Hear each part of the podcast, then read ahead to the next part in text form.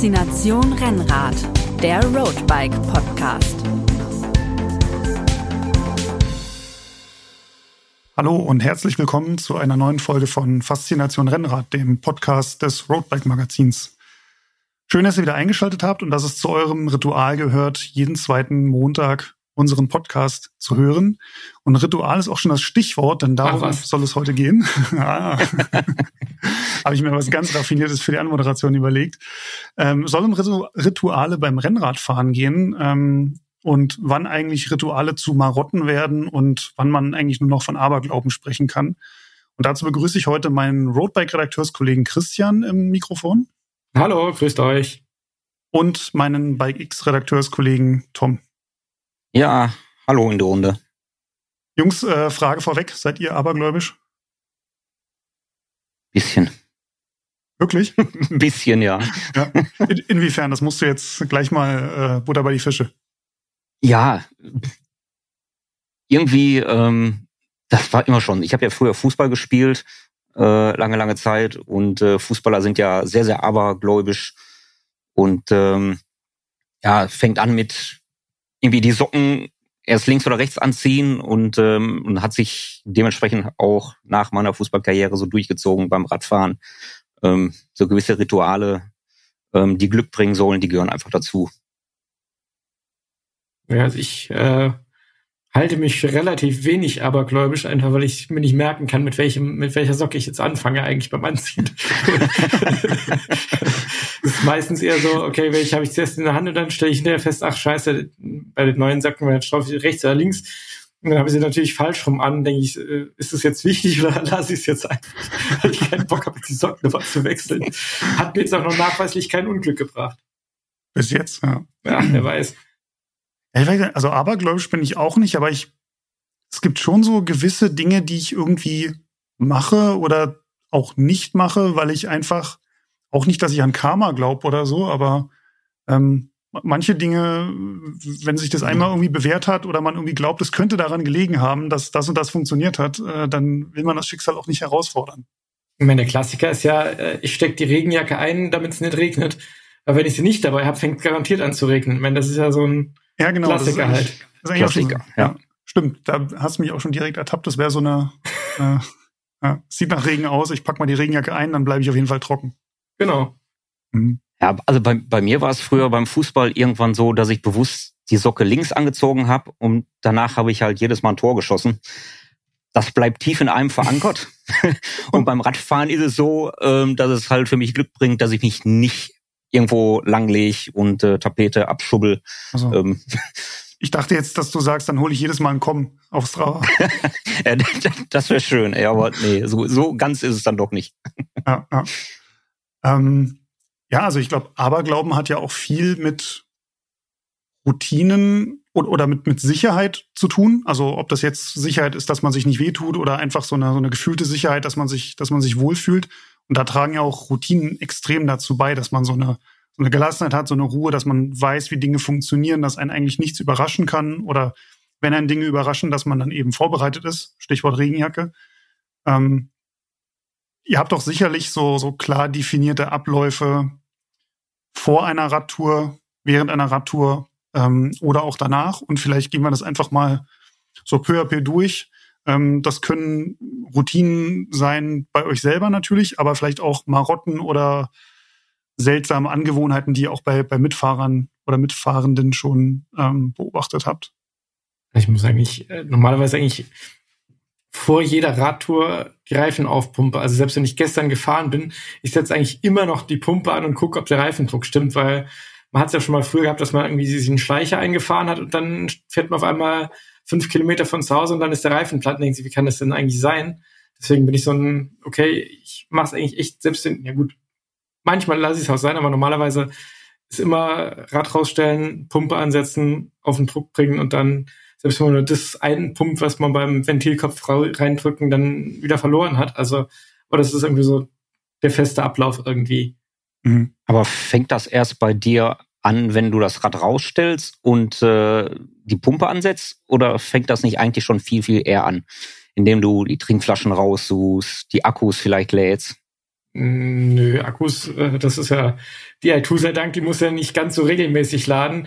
Höchstens bei, bei äh, Radcomputers natürlich, dass man checkt, ob die geladen sind. Und weil das ist halt auch schön, wenn man dann in Fördermatur vor der Tür steht, will den Radcomputer einschalten, dann ist das Ding dann doch leer, weil es irgendwie die Garmin so eine äh, Angewohnheit, die schalten sich schön in, in Display-Energiesparmodus, äh, sind aber an und gehen halt dann leer, ohne dass du es eigentlich von außen siehst. Mhm. Ähm, das ist immer ein bisschen nervig, aber nö, sonst ähm, vorab, ich meine, Trinkflaschen füllen, gut. Ich nehme halt immer zwei gleiche. Ich weiß nicht, ob das auch schon als Aberglaube oder Marotte durchgeht. Ich könnte halt nicht mit einer roten und einer grünen Trinkflasche losfahren. Also die müssen beide schwarz sein. Ich, immer, kaufe mir Trinkflaschen immer als Paar und die werden auch als Paar ausgesondert. Also das ist so nur auf der Rolle, da muss ich zugeben, da bin ich ein bisschen äh, Larifari, was Trinkflaschen und Trinkflaschenfarbe angeht.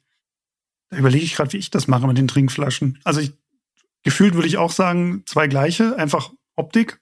Ähm, außer wenn jetzt so mh, hm, ich mir eine mit, mit Kohlenhydratpulver mache und eine irgendwie mit ISO oder so und die sind jetzt nicht, nicht durchsichtig, sondern ja, schwarz oder, oder andersfarbig, dass ich dann irgendwie weiß, okay, die, die rote ist irgendwie Kohlenhydrate und die andere ist nur Wasser oder, oder nur ISO, äh, nur, nur Elektrolyte. Ja, bei mir kommen in beide Flaschen mit selber rein. so ein Schnickepieps mache ich nicht. Oh, nee, da habe ich also, ISO in der Höhendosierung. Nein, nein, da muss ich wissen, welche das ist. und darf ich erst ab Minute so und so trinken, um Gottes Willen. Nee, nee, nee, nee, so ein ja, Spökes ja. gibt es nicht.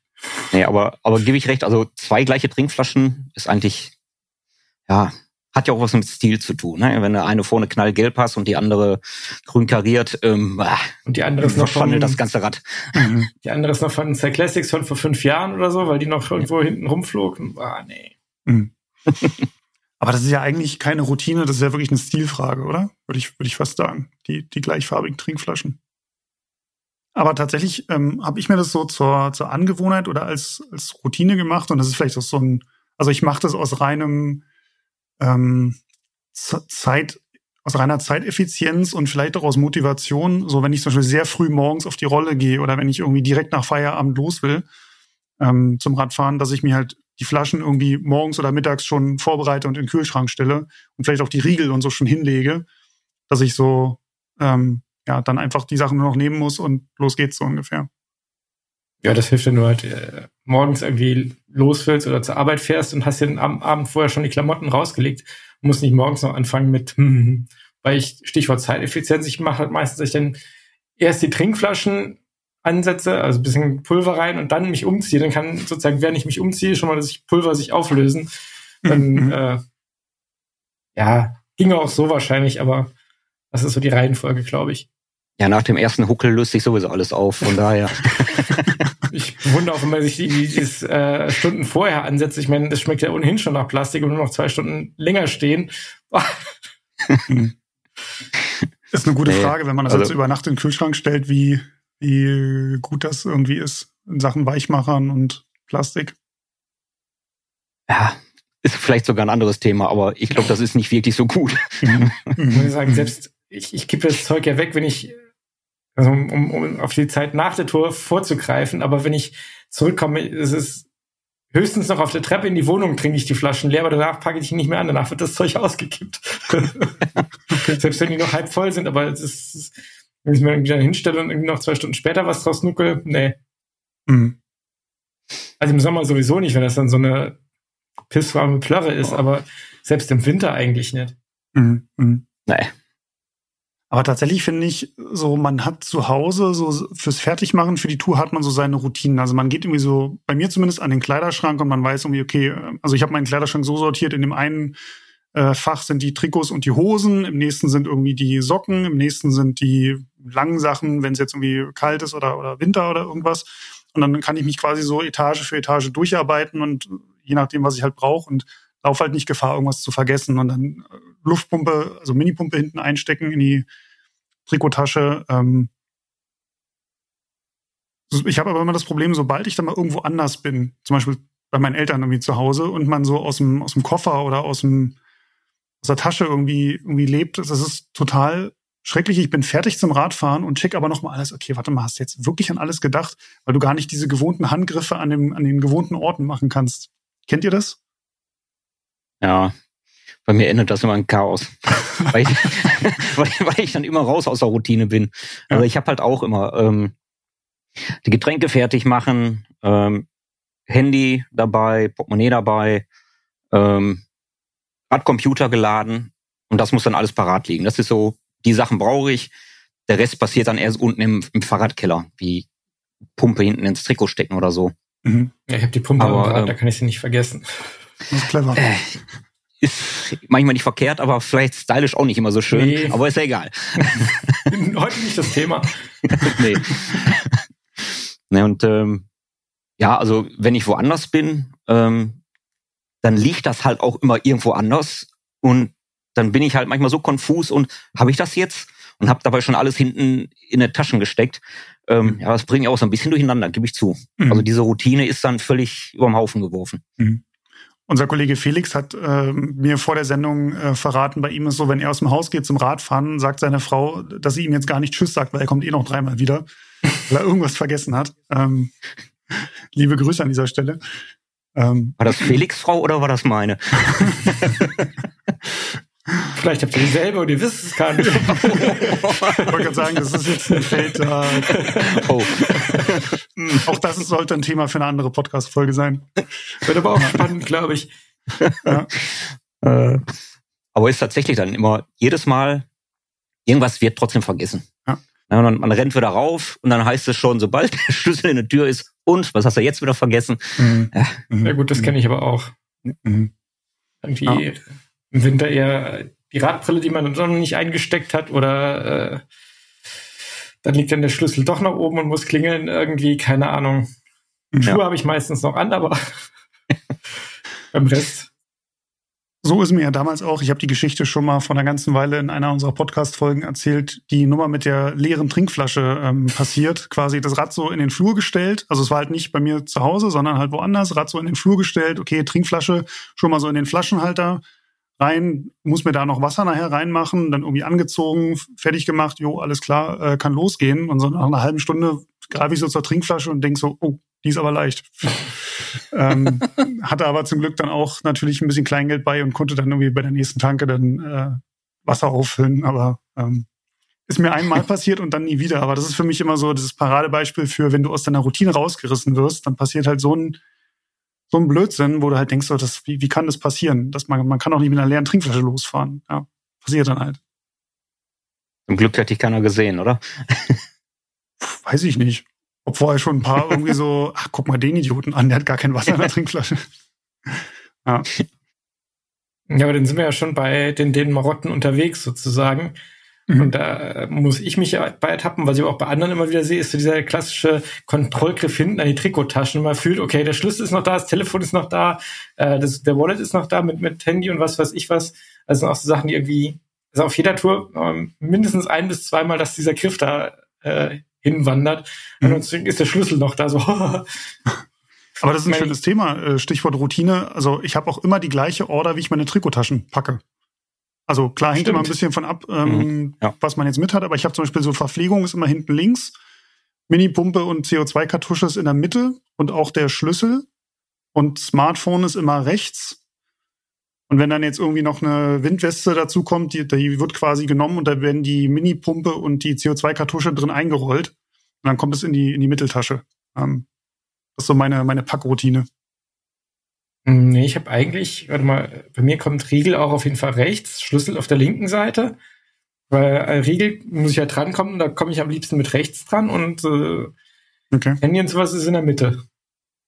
Weil interessant, ist mir noch nie aufgefallen, dass ich das auch immer tatsächlich immer gleich mache. Und was macht er, wenn ihr nur zwei Trikottaschen habt? Das gibt's ja nur bei Camper-Trikots, glaube ich. Ach so. Die allermeisten haben ja drei. Ich glaube, das bringt bei, bei Camper bringt mich das tatsächlich immer wieder durcheinander. Die hatten mal eine Zeit lang, da haben sie Trikottaschen gemacht, hat mit zwei großen und ohne mittlere Trikottaschen, das hat mich völlig wirre gemacht. Mhm. Ich habe ich hab einen Einteiler, den ich bei Wettkämpfen manchmal trage, der hat auch nur zwei Trikottaschen. Da komme ich auch mal so, okay, wo machst du denn jetzt irgendwie na gut, Riegel machst du jetzt irgendwie links und so. Was, was machst du jetzt in die rechte Tasche? Hm.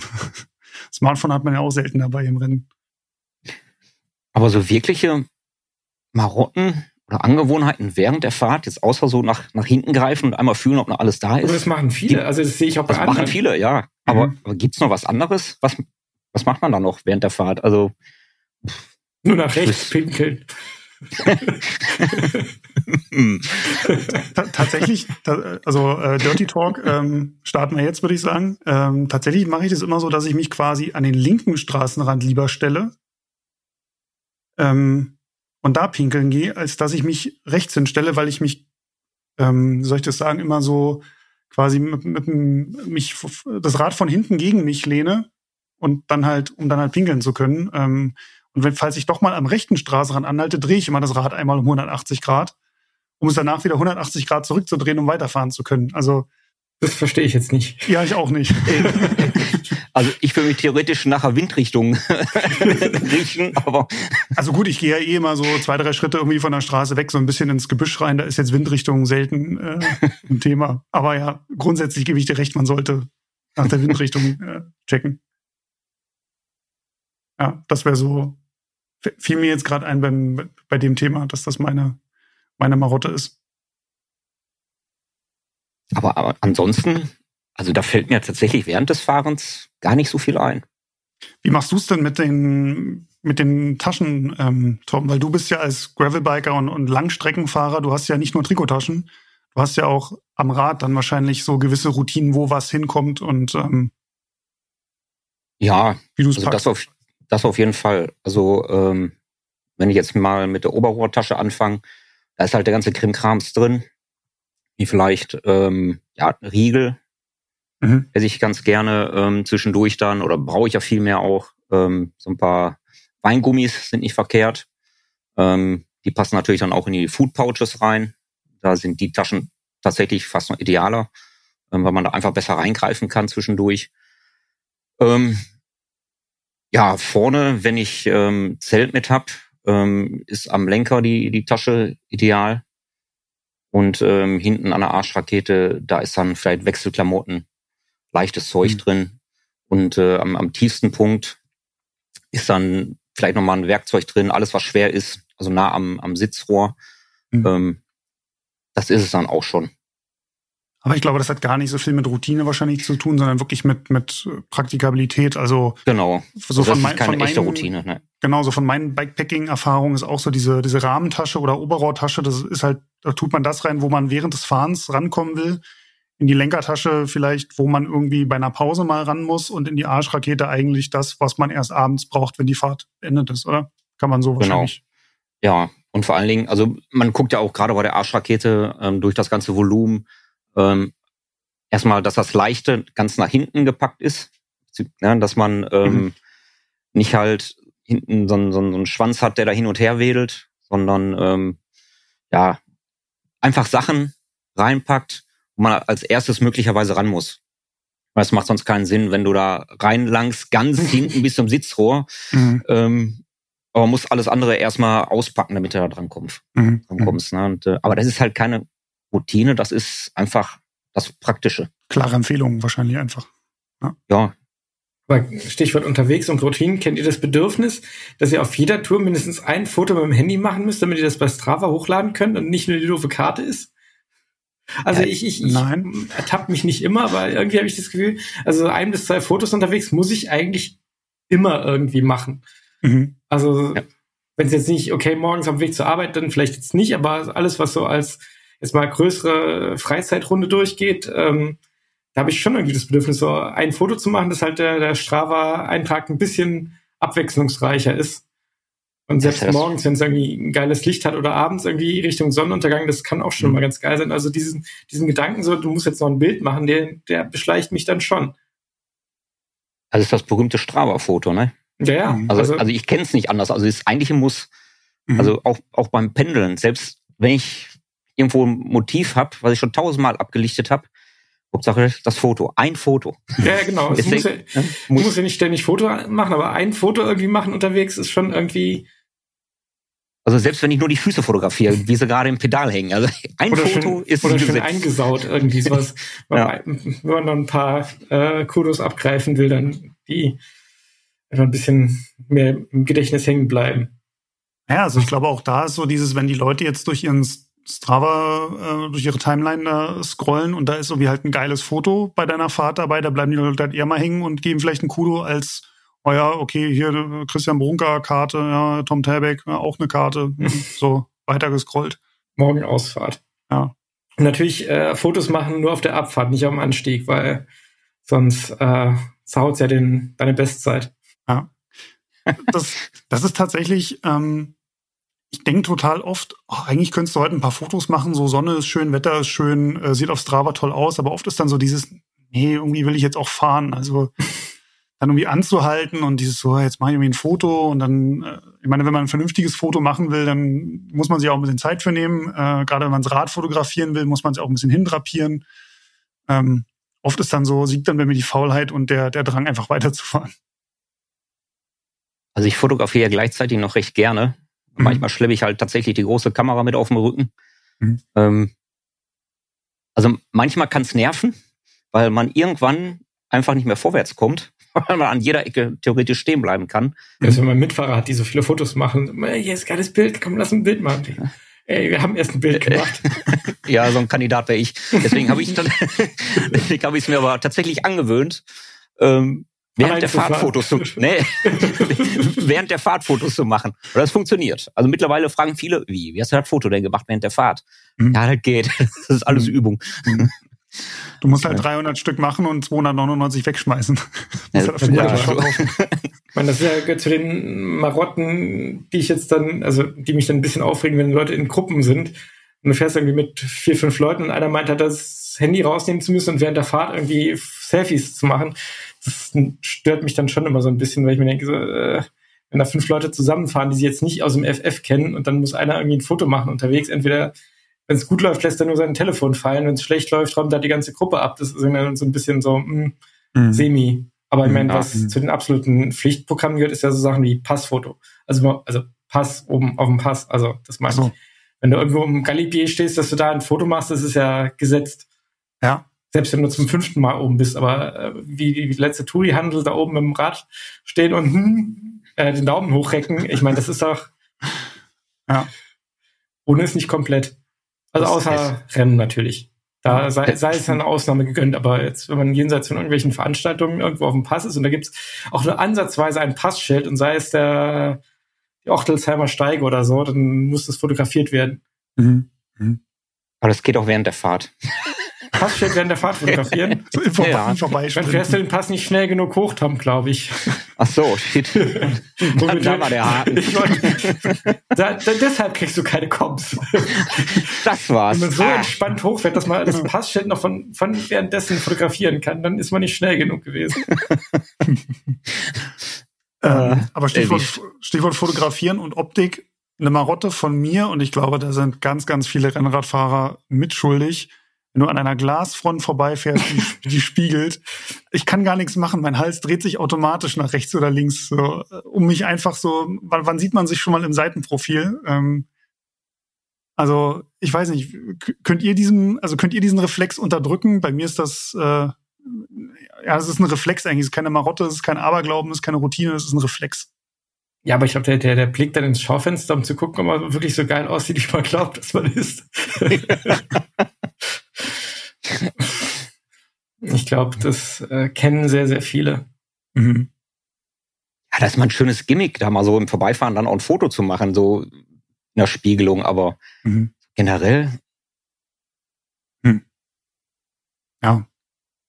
Ähm, habt ihr, wenn ihr ähm, Wettkämpfe bestreitet, habt ihr da gewisse Rituale oder Routinen? Also ich bin immer so der Typ, ich habe mir vorher alle Strecken quasi schon die, die Höhenprofile von den Anstiegen angeguckt. Ich weiß, wo die Engpassagen sind, weil ich es schon irgendwie bei Street View mir angeschaut habe. Also ich komme ganz oft, ähm, als wir den Ötztaler Radmarathon gefahren sind, war ich zum ersten Mal im Ötztal überhaupt. Wir sind da angekommen und ich hatte das Gefühl, okay, ich, ich war hier schon hundertmal. Dabei habe ich es halt nur vorher auf YouTube und Street View und allem ähm, gesehen. Habt ihr da so Routinen, wenn ihr euch auf, auf ein Event oder auf einen Wettkampf vorbereitet, abseits des Trainings? Ja, aber ich glaube, du hast dann wahrscheinlich die, die, die Bestzeit im äh, Ötztaler auf Street View durchklicken, oder? Wahrscheinlich. Das, das kann man Zeit? das bei Strava aufzeichnen? Und hochladen? Ja. Ich habe den Ötztaler schon fünfmal geschafft. Nächstes Mal weiß ich einmal in echt. ja, in echt habe ich ihn auch geschafft, zum Glück. Ja, ja wissen ja. wir ja alles. Ja, ja. Nee, aber jetzt bei Wettkämpfen, ich meine, so viele Wettkämpfe mache ich jetzt äh, auch nicht. Nö, also dass ich nö. Mhm. Ja, also man, ich gucke mir so, so ein bisschen grob halt den Verlauf an, dass ich dann okay. ungefähr weiß, ab wann könnte es mal richtig knackig werden für eine gewisse Länge, aber so richtig ins Detail, nee. Also dass ich einen groben Überblick habe, mhm. das reicht mir dann völlig. Äh, ich lasse mich auch gerne mal überraschen, aber ähm, mhm. so im Hinterkopf habe ich dann für mich meine nötigsten Infos und dann ist auch gut.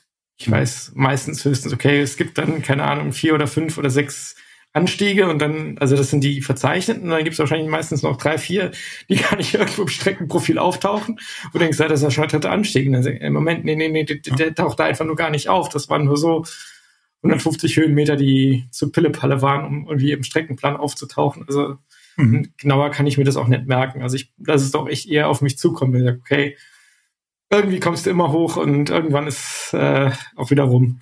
Mhm. Mhm. Erik, machst du dir dann auch auf dem Oberrohr eine Liste, nach wie viel Kilometern wann ein Anstieg kommt? Wird mhm. dir ja fast jetzt, so wie du erzählst, äh, entgegenkommen.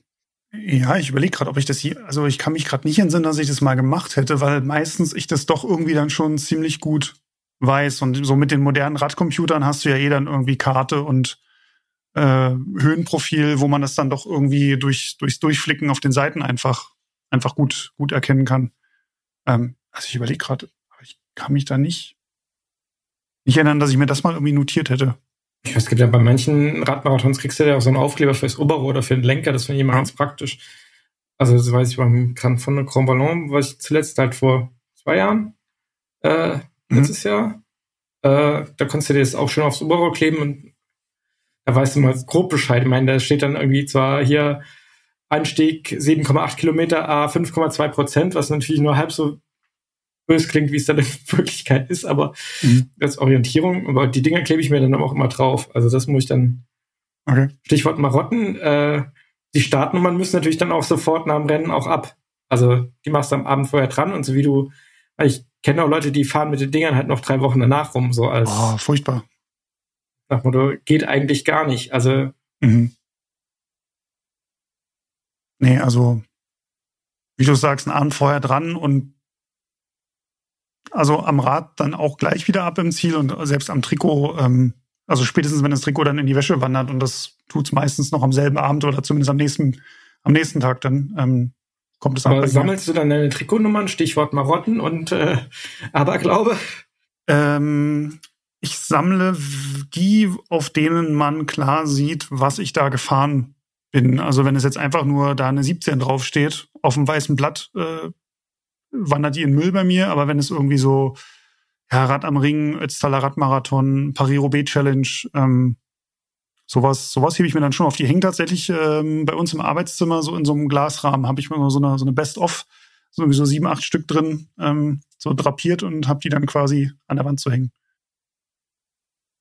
Ja, also ich habe im, im Fahrradkeller halt auch ähm, so eine kleine Wand als Deko, ähm, wo solche Sachen hinhängen ob es halt irgendwelche kleinen Medaillen sind, keine Ahnung. Mhm. Ähm, das hänge ich so alles nebeneinander, weil sieht natürlich auch schön aus und sind natürlich auch schöne Erinnerungen.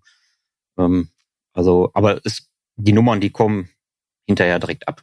Mhm. So. Mhm. Also käme ich mir auch irgendwie doof vor, damit jetzt hier noch durch die Gegend zu fahren.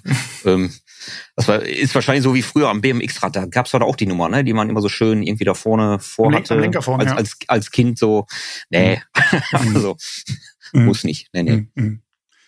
Tatsächlich bei der äh, Paris-Roubaix Challenge haben wir auch so einen, so einen Aufkleber fürs Oberrohr bekommen, wo dann wirklich die, wo ist welcher Sektor und wie lang ist der und wie schwer und wann kommt die Verpflegung und alles. Und ich habe den so genommen und der sah so cool aus, dass ich dachte, ey, das weißt du sowieso fast alles, wo die Sektoren sind, weil du dich halt so lange mit beschäftigt hast. Der, der kommt mal schön so in die, in die Souvenirschublade. Ähm, also den habe ich quasi immer noch, der sieht aus wie neu und ähm, der, der wird gut konserviert. Ich finde das beeindruckend, wenn man sich das merken kann, vor allem wenn man dann irgendwie über Kreuz guckt und dann so, in welchem Sektor bin ich und wie lange dauert der jetzt noch? Und das könnte ich ja. im Leben nicht. Na, während des Sektors fährst du ja einfach nur äh, und versuchst irgendwie nicht, nicht zu heulen. Hast du eh andere Sorgen. Ähm, Ja. Mhm.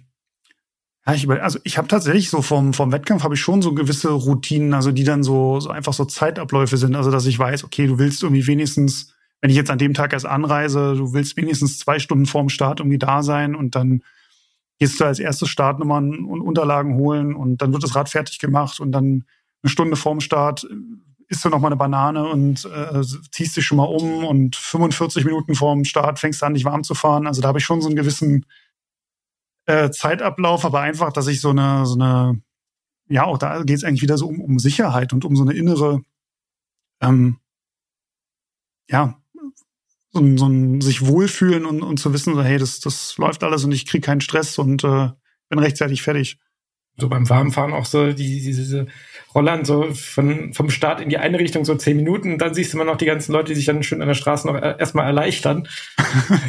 auch vom Start nochmal aufs Klo gehen, damit du nicht irgendwie in der Startaufstellung stehst und dann auch immer feststellst, scheiße, ich müsste jetzt aber dann doch noch mal. Mhm. und dann kannst du mal mein Rad halten und dann versuchen irgendwie aus diesem Pulk irgendwie rauszukommen, über die Balustrade zu klettern, irgendwie auf eins von diesen Dixies zu gehen oder sonst irgendwo hin. Mhm. Äh, und du stehst da, hältst den, hältst den ihr Rad fest und denkst, ja, danke. Und jetzt? Aber ich bin immer wieder erstaunt, also ich muss dann tatsächlich auch irgendwie so vorm Start dann noch so zwei, dreimal irgendwie auf Toilette und denke dann so, hä, war's doch gerade erst so? Warum muss denn jetzt schon wieder? Und das eine Mal auch in der Startaufstellung, ich glaube beim Dreiländer-Giro 2023 war das so, dass ich dann dachte, oh, scheiße, ich müsste eigentlich schon wieder pinkeln. Und dann fiel aber der Startschuss und es ging los und so nach zehn Minuten dachte ich so, okay, krass, du musst gar nicht mehr. So. Ja, ja, das kenne ich aber auch. So, wenn es dann losgeht, aber so, wenn dann stehst im Start irgendwie, und du stehst ja meistens dann schon irgendwie mal eine halbe Stunde, dreiviertel Stunde, bis du, je nachdem, was für einen Startblock du hast und bis es dann wirklich losgeht. Mhm. Und dann hast nichts zu tun und, und du stehst dann da und, äh, und wenn es dann losgeht, dann ist, dann läuft es erstmal. Mhm. Mhm. Habt ihr irgendwelche Glücksbringer oder so, die ihr mit euch führt? Ob jetzt beim Training, beim, beim Wettkampf? Ja, tatsächlich. Okay. Ähm, möchtest, möchtest du es erzählen oder äh, ist es dir zu persönlich? Ja, es ist, ist eigentlich ähm, jetzt auch nicht so, ja, sagen wir so, ich, ich trage so ein bisschen meinen Vater mit mir. Ah, okay. Ich habe die Augen meines Vaters.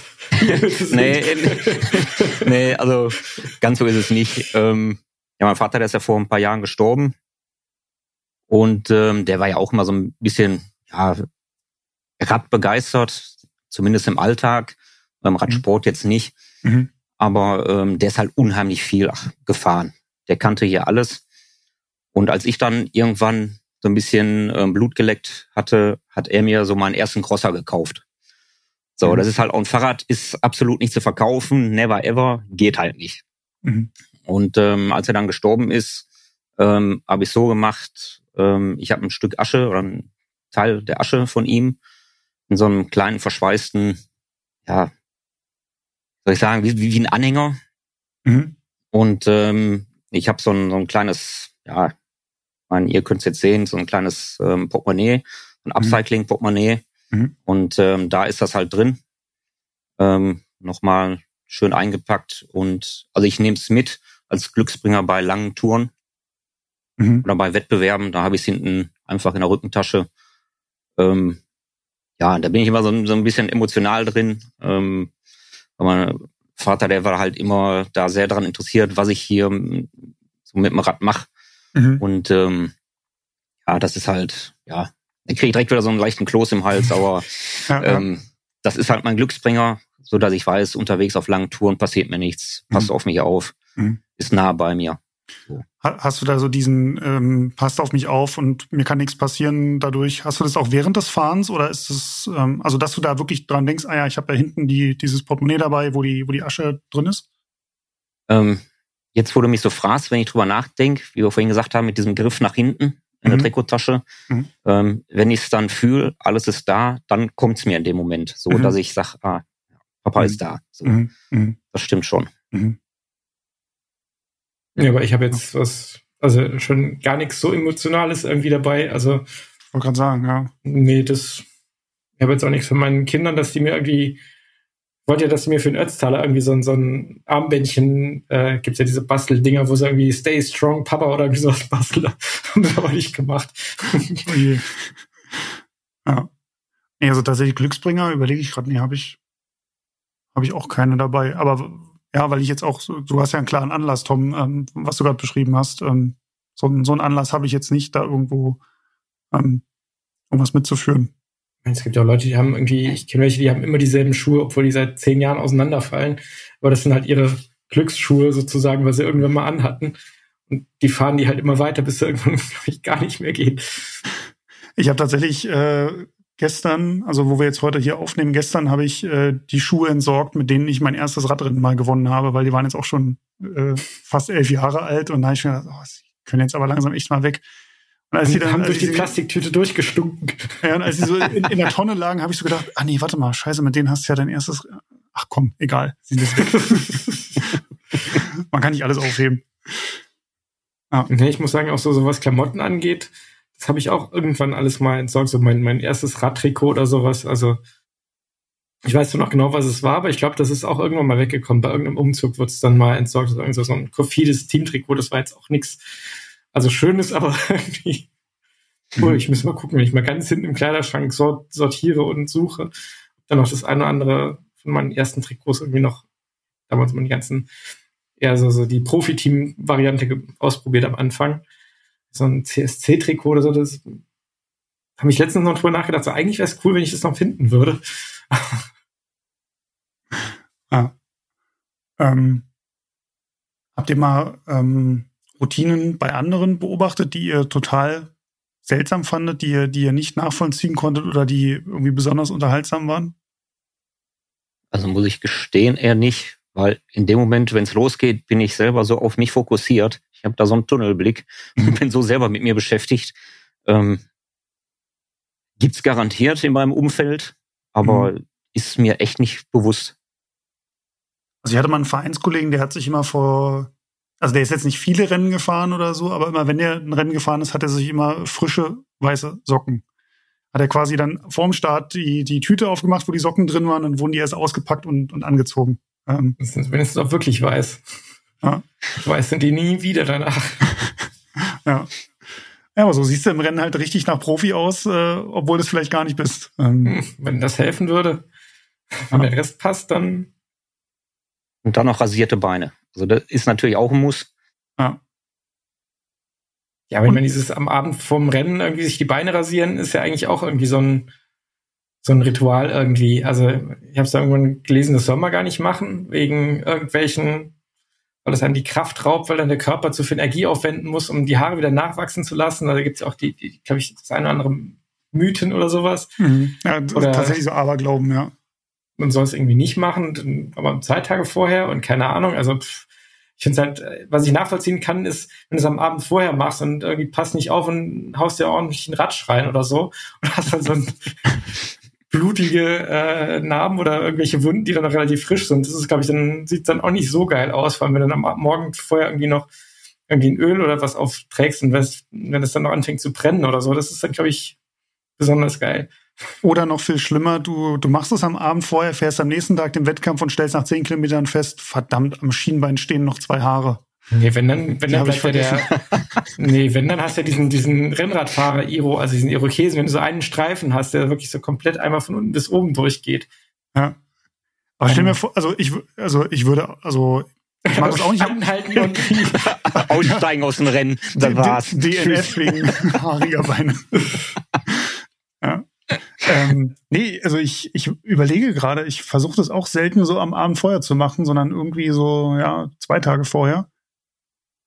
Und ich glaube, bei mir ist es tatsächlich so der Grund, dieses so, boah, wenn du da irgendein Haar vergisst, äh, nee, das willst du nicht, dass sich das im Wettkampf dann irgendwie dir, dir so in, in, den Kopf steigt und dann irgendwie so dieses, ah, verdammt. Ah, äh. Vor allen Dingen genau an diesem Haar verfangen sich alle Fliegen. Ja. das sieht dann noch beschissen aus. ja, ja.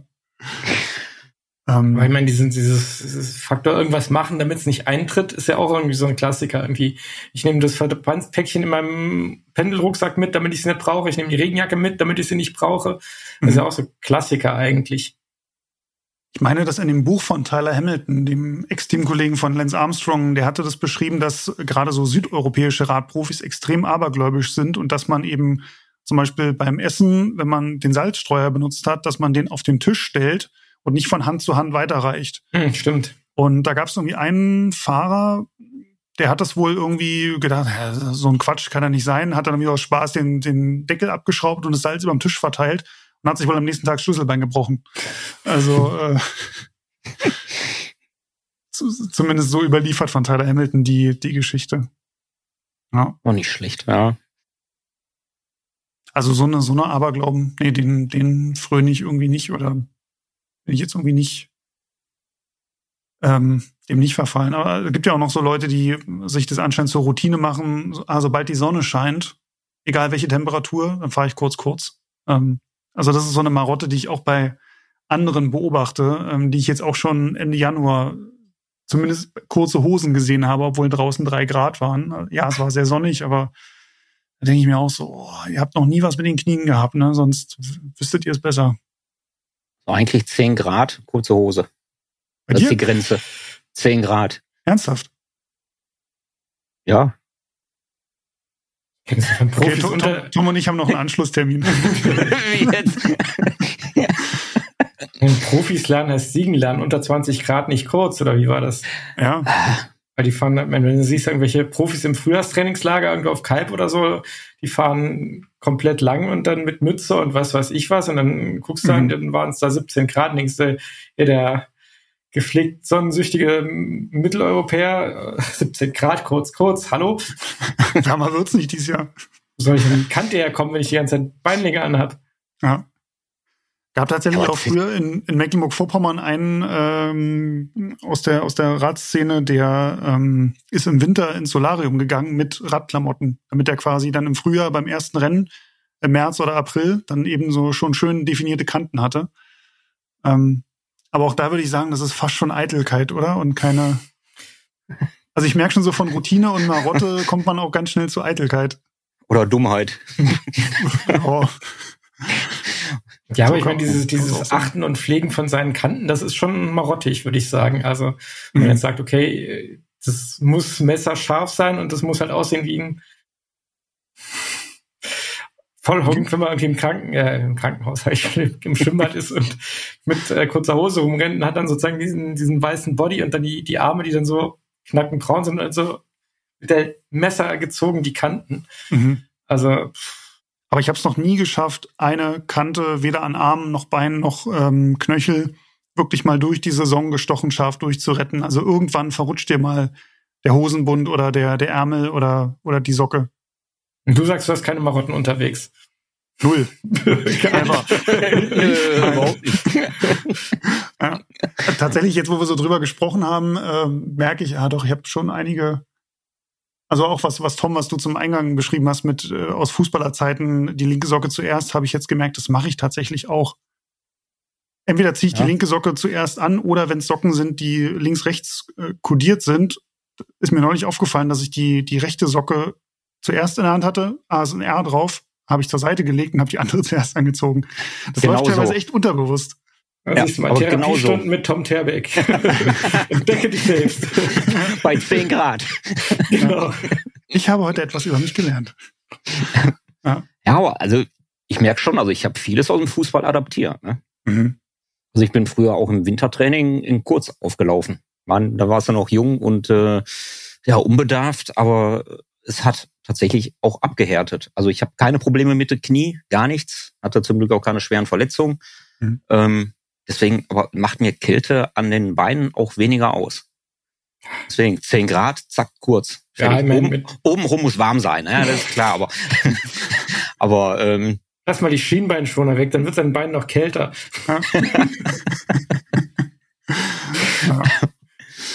ähm, wenn wir jetzt mal so versuchen, so, so ein Fazit zu ziehen über das Thema. Hey, wir, wir, sind ja noch bei den, wir haben die Fahrt ja noch gar nicht beendet. Die Fahrt stimmt. Sorry, ich meine, was, was danach noch alles kommt. Ja. Also ich meine hier von, okay, gerade Computer ausschalten, gucken, ob der Upload auf Strava klappt. Ich meine, hallo? Ja, ist und, gesetzt. Oh, und, und, wehe, und wehe. Ja. Unsere Server sind zeitweise nicht erreichbar. Äh, bitte versuche es später nochmal, wie nervös man da steht und denkt, hochladen, hochladen, hochladen. und hat das denn endlich geklappt? Vor allem, wenn man gedacht hat, okay, bei dem einen Segment, da hast du mal richtig Gas gegeben, mal wissen, mal gucken, ob es mit dem, wenn schon nicht mit dem Kommen, dann zumindest mit der persönlichen Bestzeit geklappt hat. Mhm. Äh, das ist ja dann nochmal so ein, und wie viele Bestzeiten hast du auf der Tour eingesammelt und wo war das und äh, wie hoch war dein, dein Speedmax und sowas äh, und du willst dann deine ganzen fotografierten Bilder hochladen und gucken, ob du endlich mal ein bisschen was an Fotos abgreifen kannst von den ganzen mhm. anderen. Plus natürlich das Sonntagsabends gucken, was haben denn die anderen so am Wochenende gemacht. Mhm. Mhm. Und das ist ja, gehört auch zu den Wochenends-Sonntagabend-Ritualen. Ne, da setze ich dann noch einen drauf mit dem Fotografieren, wo ich erstmal die Bilder noch fotografieren muss. möglichst schnell, damit ich es endlich hochladen kann. Mhm. Aber ist auch das, das Erste, was ich mache. Hochladen, hoffen, dass es klappt. Meine, meistens geht's ja, ist ja kein Ding, aber das ist echt so das Erste. Noch, aber stimmt, wenn ich nach Hause komme, also Rad kommt in den Keller, dann gehe ich irgendwie hoch in die Wohnung. Das Erste, was ich mache, ist die Bilder entweder zuschneiden oder bearbeiten oder, oder eine Auswahl treffen. So, okay, die gehen auf Strava, die gehen auf Instagram. Äh, da, da sitze ich dann teilweise auch so noch, noch im, im Flur irgendwie auf dem, auf dem Schuhregal und äh, Hauptsache erstmal Strava und Instagram sind versorgt, bevor ich hier irgendwie duschen gehe oder wenigstens mal den, den Helm absetze oder so. Ja. Stimmt. Das ist äh, im Sommer ganz cool, wenn du dann sagst, okay, dann gehst du erster Schritt zum Kühlschrank, äh, schnappst dir dein After Ride alkoholfreies Bierchen, hängst dich erstmal auf den Balkon und auf die Terrasse, legst die Füße und denkst dir, geil, hast du dann Hunderte geschafft oder so. Dann mhm. sorgt schon dein, dein Körperduft dafür, dass du erstmal deine Ruhe hast. und so nach einer Viertelstunde ausdampfen, denkst du, ja, jetzt kannst du mal äh, wieder zum Menschen werden. Mhm. Mhm. Ja, oder im Winter, wenn man dann so anfängt zu frieren, weil man so noch in den vollgespitzten Klamotten steckt. Oh, jetzt muss ich duschen. Ja. Im Winter ist Duschen schon eher zu den ersten Sachen. Das kommt vielleicht sogar noch vor, checken, ob der Strafupload geklappt hat. Niemals, niemals. Deswegen hast du ein wasserfestes Handy? Ja, aber guck mal, also wenn, wenn, wenn du im Sommer nach Hause kommst, du bist meinetwegen hier staubverkrustet, du trägst doch den Dreck wie eine Trophäe mit dir erstmal auf dem Balkon, oder? Ja, erstmal sollen alle sehen aus der Familie, ja, guck mal, was ich wieder gemacht habe. Ja, das ist ja, irgendwie diese Kruste aus Sonnencreme, Staub, Schweiß, Kristallen, was weiß ich was. Ja. Und dann kommt der Ruf, du kannst dich doch nicht so auf der Polster setzen. Ja, genau. Wenn du dann aufstehst und hast dann die schönen nassen ab, obwohl das passiert auch bei der Rolle, wenn du von der Rolle runterkommst und dann bist du dann schön klatschen nass und setzt dich dann erstmal aufs Sofa und denkst, scheiße. ähm, tatsächlich bei mir, und da habe ich auch schon mal für ähm, Gelächter gesorgt bei unserem Kollegen Moritz und unserem ehemaligen Kollegen Sebastian, äh, Radputzen. Also gerade wenn es dreckig geworden ist, nach einer Regenfahrt oder so, das geht ja bei mir gar nicht. Also es wird ja noch am selben Tag eigentlich gemacht, dass da irgendwie ähm, Antrieb gereinigt wird, Fahrrad gereinigt wird. Ich bin ja mittlerweile mit Kettenwachs unterwegs, da ist dieses Kettenreinigen halt so geil einfach geworden, dass ich das nur noch durch den Lappen ziehen muss. Ähm, aber das ist bei mir auch so, also ich kann dann nicht irgendwie, also die, diese, diese dreckverkrusteten Beine, die ich dann vielleicht irgendwie hab oder so, drauf geschissen, Hauptsache das Fahrrad glänzt schon mal wieder. Ja, ich muss zugeben, ich bin da immer so hin und her gerissen. Einerseits macht mich schon ein bisschen wuschig, wenn das Rad irgendwie dreckig im Keller hängt. Mhm. Aber ich kann es meistens auch relativ gut verdrängen, wenn ich mir sage, oh, ich habe jetzt echt keinen Bock, noch runterzugehen und das Rad zu putzen. Ich muss immer dran denken, dass bevor ich dann, also mein, beim Pendeln sage ich, okay, da fahre ich auch mit dem dreckigen Rad los, aber ich würde nie mit, bei irgendeinem, wenn man sich mit anderen Leuten trifft oder bei irgendeiner Veranstaltung mit dem dreckigen Rad an, antreten oder auch wenn es eine längere Tour ist, wäre es auch vorher geputzt. Und nur beim Pendeln muss ich ehrlich sagen, wenn ich dann irgendwie abends ankomme, bis durch den Siff gefahren und dann das Rad nochmal putzen, um morgens wieder durch den Siff wieder zur Arbeit zu fahren. Da bin ich dann, da kann ich dann echt gut verdrängen, da sage, okay, jetzt putze ich die Karre nicht, da muss zur Not einmal den, die, die Kette durch den Lappen ziehen, das muss dann reichen. Mhm. Ja, aber das ist ja Mindestprogramm eigentlich, oder? Also, dreckig, also dreckiges Rad, okay, aber dreckiger Antrieb. Ja, wenn es dann irgendwann knirscht, ist halt schon irgendwie scheiße. Ja, okay, ich könnte die Kette nochmal ölen und nochmal sauber machen. Ah, ah. Also den, den gröbsten Dreck mache ich zumindest runter. Oder wenn es äh, halt nass geworden ist durch den Regen, ähm, Antrieb zumindest mal trocken machen. Ähm, mhm. Den Rest kann ich aber auch am nächsten Tag machen. Also da bin ich dann ähm, damit Kannst auch zufrieden. ruhig schlafen, wenn dein Rad dreckig und im Keller hängt. Ja, weil ich, also ich pflege mein Rad oder meine Räder tatsächlich gut, ähm, weil es gibt selten eine Ausfahrt, wo ich mit einem dreckigen Fahrrad hinkomme. Also da muss schon echt was passiert sein, dass ich vorher nicht irgendwie ähm, das so sauber gemacht habe, dass es zumindest optisch überhaupt nicht auffällt, äh, dass da irgendwo noch ein bisschen was dranhängt. Mhm. Mhm. Also gerade auch wenn es dann irgendwie zu einer Veranstaltung geht, also da ist das Fahrrad immer tiptop. Obwohl ich weiß, nach 50 Metern ist alles für, für den Allerwertesten, ist egal, aber 50 Meter hat's gehalten. die, die großen Augen in der Startaufstellung von den anderen, äh, die waren es wert. Ja, aber also ich, ich kriege tatsächlich manchmal ähm, hier so Kommentare bei mir auf, auf Instagram, weil dein Fahrrad sieht immer sauber aus. Da habe ich schon geantwortet, ja, mein Lack kaschiert das. ja. ähm, ja, also was bei mir sonst noch so zur Routine zählt, ist jetzt so, so Training auswerten, aber das ist natürlich jetzt äh, jetzt nicht so ein super spannendes Thema. Also gerade wenn es jetzt irgendwie so eine, Intervall eine Intervallsession war, dass man dann schon mal irgendwie guckt, ja, okay, äh, wie, wie viel konnte ich denn drücken und äh, wie war der Puls und wie entwickelt sich die Form. Ähm, aber das ist dann so, ja, kann man jetzt keine, keine tollen Anekdoten äh, erzählen. Ja. Aber ich überlege tatsächlich, sind Routinen eigentlich hilfreich? Oder können die einem manchmal auch ausbremsen. Ich glaube, wir haben ja gesagt, dass die allermeisten Routinen macht man ja komplett unbewusst. Ich meine, wir haben uns ja jetzt alle gegenseitig schon auf diverse Routinen irgendwie hingewiesen, wo wir vorher gesagt haben, äh, ich habe eigentlich keine Routine, ich war eigentlich. Ich nein. ich bin nicht abergläubig, ich habe keine Routinen. Also ich meine, das hat man ja schon. Wenn es dabei hilft, dass man äh, sozusagen nichts vergisst, weil man halt vorher nochmal checkt, okay, ich habe meinen Schlüssel, ich habe mein Geld, ich habe meine Luftpumpe in der Trikottasche und äh, dann ist es ja natürlich mhm. extrem hilfreich. Also ich glaube, es wird dann schwierig, wenn du sagst, okay, ich habe irgendwas nicht Entscheidendes vergessen und, und kann dann die Fahrt nicht mehr genießen, weil ich jetzt was, was ich irgendwie mhm. äh, zuerst mit dem linken Fuß aufgestiegen bin oder ich habe die rechte Socke zu links angezogen und was weiß ich was und dann denkst du nur noch drüber nach. Also das ist so. Aber sonst. Also ich finde es eigentlich durchweg hilfreich. Weil irgendwann hast du dann deine Abläufe so verinnerlicht, dass du zumindest zu 99 Prozent immer alles dabei hast, was du dabei haben musst oder solltest. Und ähm, ich glaube, mit der Zeit, wenn sich irgendwas ergibt, was vielleicht zusätzlich hilfreich ist, das integrierst du automatisch in deiner Routine. Mhm. Also von daher, also ich finde es ähm, einfach nur hilfreich, weil man ist halt auch ein bisschen beruhigter, wenn man dann aus dem Haus geht. So, ja, das ist natürlich schon so, ne? Beim, beim Radfahren, wenn du jetzt irgendwie 50 Kilometer von zu Hause weg bist und äh, jetzt hast du irgendwie einen Defekt oder einen Platten und dann hast du die Minipumpe vergessen, das ist halt einfach saumäßig ärgerlich. Dann, dann hast du halt ein kleines bis mittelgroßes Problem, je nachdem. Ähm, ja. Ich habe nur tatsächlich überlegt, wenn man jetzt so sagt, so, ah, okay, äh, Dienstag fahre ich immer die und die Runde zum Feierabend. Ähm, das sind ja auch so Routinen, ob man da nicht irgendwie, oder ich habe immer die gleiche Hausrunde ob, da nicht irgendwie so manchmal so ein, so ein Wegkommen von der Routine, manchmal auch vielleicht dann so ein bisschen die, die Liebe zum, zum Hobby und zum Sport nochmal neu. Also ich habe zum Beispiel keine klar definierte Hausrunde so für mich, weil das hängt halt immer von ab, was will ich fahren, wie ist das Wetter, von wo kommt der Wind, worauf habe ich heute gerade Bock. Will ich Gravel fahren, will ich Straße fahren? Ähm, Nee, so die, die ganz klassische, die eine Hausrunde habe ich auch nicht. Also ich habe ein paar Runden, die so mittagspausentauglich sind, weil die halt von der Länge irgendwie ganz gut hinkommen. Aber da wechsle ich dann auch so nach, nach Lust und Laune durch. Also da ich jetzt auch nicht sage, okay, ich fahre immer die, oder das ist meine Sonntagsrunde, wo ich immer die fahre und da gibt es das Café, wo ich immer einkehre und immer den Kuchen und den Espresso trinke und dann halte ich an der Tankstelle und esse noch einen Snickers und zwei Cola Light und was weiß ich was.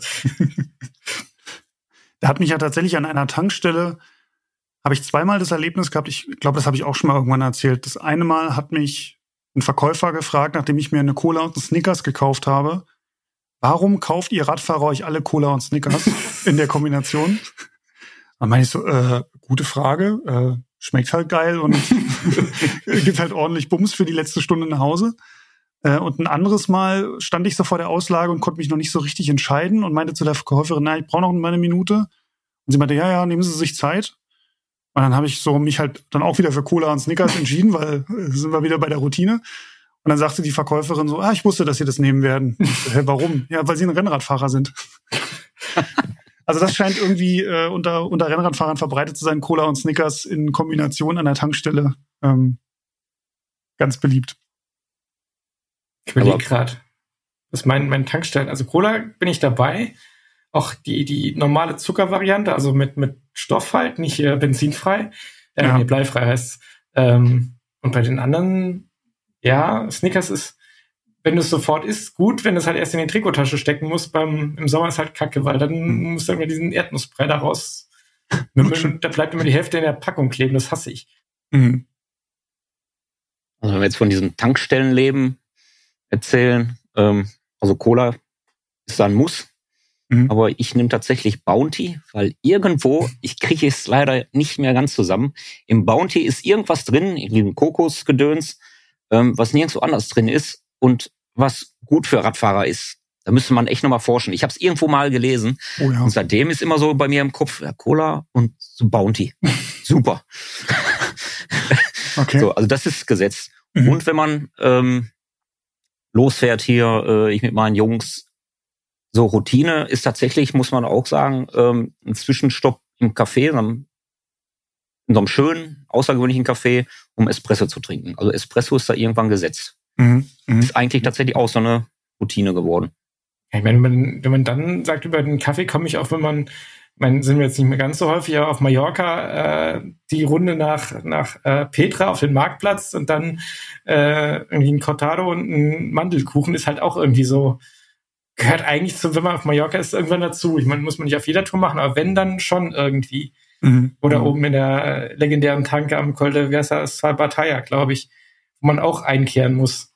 Also, das ist auch so, ja, da, wenn man auf Mallorca war eine Woche, dann muss man an den beiden Plätzen muss man gewesen sein. Okay. Muss auch in, muss sagen, wir waren oben an der Tanke, da weiß auch jeder, welche gemeint ist eigentlich. Mhm. Mhm.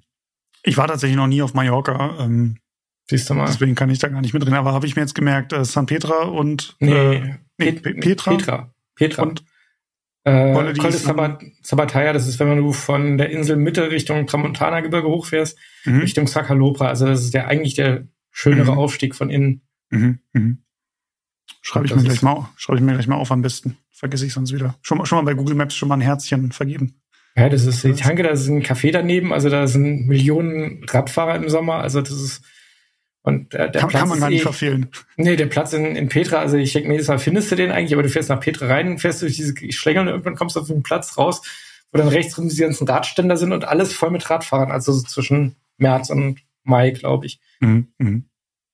Ich wollte zum, zum Thema Tankstelleneinkauf noch einen Einschub nach, nachlegen. Ähm, das Einzige, was ich mir manchmal hole, ist eine Tüte Haribo. Aber dann, wenn ich quasi weiß, okay, du brauchst jetzt ein bisschen Zucker und du brauchst aber eine halbe Stunde wieder was und da wird wahrscheinlich keine Tankstelle sein, weil so eine Tüte Haribo, da kann man sich halt eine Handvoll rausnehmen, kann die Tüte schön zusammenrollen und dann in die Trikotasche stecken. Ähm, das Snickers ist immer so für, für jetzt gleich und genau. manch, manchmal, wenn, also wenn richtig Notfall ist, dann ist Cola, Snickers und Haribo. sicher, sicher. Letztens ja. war eine, eine Tankstellenverkäuferin bei Wetten das, sie hat vorgeschlagen, ich wette, ich kann Tankstellenbesucher an oder Radfahrer an ihren Einkäufen erkennen und sagen, was sie gefahren sind und was sie noch fahren müssen. Wie weit sie es noch haben. Eine geile Wette. Ja. Könnte ich mir schon vorstellen, dass das, dass man das äh, irgendwann, irgendwann weiß, wenn man, wenn man da arbeitet. Ja. Also wir haben auch irgendwann mal gesagt, ähm, so auf Langstrecke, also so Tankstellen, die sind eigentlich nur gemacht für Radfahrer. Mit dem ganzen Primbraborium an mhm. Essensmöglichkeiten, was es da gibt. Weil der ist der perfekte Spot. Gerade mhm. so 24-Stunden-Tankstellen auf Langstrecke. Ja. ist gesetzt. Sonntags, geht nicht anders. Ich mein, was machst du sonntags, wenn du irgendwie ja. unterwegs bist und die Trinkflaschen sind leer? Ich meine. Und die wissen's. Und dementsprechend sind die Preise so hoch. Ah ja. ja. Ja, das ist, die, die Preise sind halt immer so, ja, irgendwie ein Liter Wasser, drei Euro. Ja. Ja. Ja, aber wenn die Pullen halt leer sind, dann scheißegal. Ja. Wobei ich da ehrlich gesagt auch echt nicht preisbewusst bin. Also ich meine, das vergleiche ich dann relativ selten. Das kostet halt, was es jetzt da kostet, weil ich jetzt weiterfahren, woanders gucken, ist halt keine ja, Alternative. Ich hab, hab ja keine Option, ja. Das stimmt. Ähm, das ja. Einzige ist halt irgendwie irgendwelche Bäcker, die dann noch aufhaben, weil das ist von sonntags vormittags abgesehen dann eher schwierig. Mhm. Mhm. mhm. Aber da muss man schon wissen, wo man, wo man langfährt und welcher Bäcker länger offen hat und ja. ja. Aber ist auch schön, wenn man dann das Eis irgendwie so vor der Tankstelle direkt sitzend verschlingt. So, ja, so, ein äh, Bordsteinkanteneis, ja. Ja, ja so im, im Benzinduft, während anders so irgendwie die Leute ihre Mantas und Porsches und was weiß ich, was da auftanken. Mhm. Solange sie sich an der Kasse nicht fragen, welche Zapfsäule du hattest, dann ist alles gut. Mhm. Ja. Und dann immer schön mit den Radschuhen so durch die, durch die Tankstelle klacken. Klack, klack, klack, klack, klack. Und alle drehen sie um. Mhm. ja, dann immer noch so der, alle zwei Sekunden der Kontrollblick, ob das Rad auch noch da steht. Ich lege es ja dann immer so an, dass ich es dann von drinnen aus einigermaßen sehen kann, weil es gibt ja Leute, die schieben dann das Rad rein, das finde ich irgendwie nicht so geil. Mhm. Meistens gucke ich halt, dass ich das Rad irgendwie ans Schaufenster so lehne, dass ich es halt einigermaßen im Blick habe, während ich mich da Mhm. Nicht, dass ich eine Chance hätte, in den Radstuhl irgendjemandem hinterherzukommen. Das könnte, glaube ich, ein Dreijähriger klauen, der wäre schneller weg, als ich hinterherlaufen kann. Aber, wahrscheinlich, ja. Aber es ist so das, das gute Gefühl, ich habe es zumindest im Blick und könnte und würde zumindest sehen, wer es klaut. Ah. Nicht, dass ich es verhindern könnte. Ah, ah. Ähm, ja, dann kommen wir doch noch zu einer anderen schönen Routine und zwar äh, Roadback abonnieren. Ähm, denn dann gibt es jeden Monat ein Heft nach Hause. Und soll auch Glück bringen, habe ich gehört. So eine, so eine Roadbike zusammengerollt in der Trikottasche soll Glück bringen, genau. Soll den Wind abhalten, wenn man sich das vorne ins Trikot steckt, habe ich gehört. Ja. Aber erst sollte man sie vorher natürlich lesen. Natürlich. Das ist klar, ja. Ähm, nein, also liebe Hörerinnen, liebe Hörer, wenn ihr Routinen habt, die ihr mit uns teilen wollt, die wir vielleicht jetzt auch vergessen haben oder die ihr bei anderen Leuten beobachtet habt und euch schon mal gefragt Routinen habt. von euren Freunden erzählen. Genau. So ich, bei einem Freund habe ich, das ist quasi wie unsere Frage für einen Freund. genau. Äh, ich, ich habe bei einem Freund beobachtet das. Ja, genau. Genau. Ähm, ja, und dann schreibt uns äh, unter ähm, podcast.roadbike.de oder äh, schreibt uns eine Nachricht auf Social Media, auf äh, Instagram, auf Facebook oder auf X. Äh, für die, die es nicht wissen, das hieß früher mal Twitter. Ich glaube, man muss es immer noch dazu sagen. Ähm, oder es gehört sich, glaube ich, dass man es noch dazu ich sagt. Ich glaube, das ist ein feststehender Ausdruck. X, vormals Twitter. Vormals genau Twitter, ja. Ich kaufe mir mal einen Reiter an der Tankstelle. Ja. Für die Alten unter uns. Stimmt, ja. ja.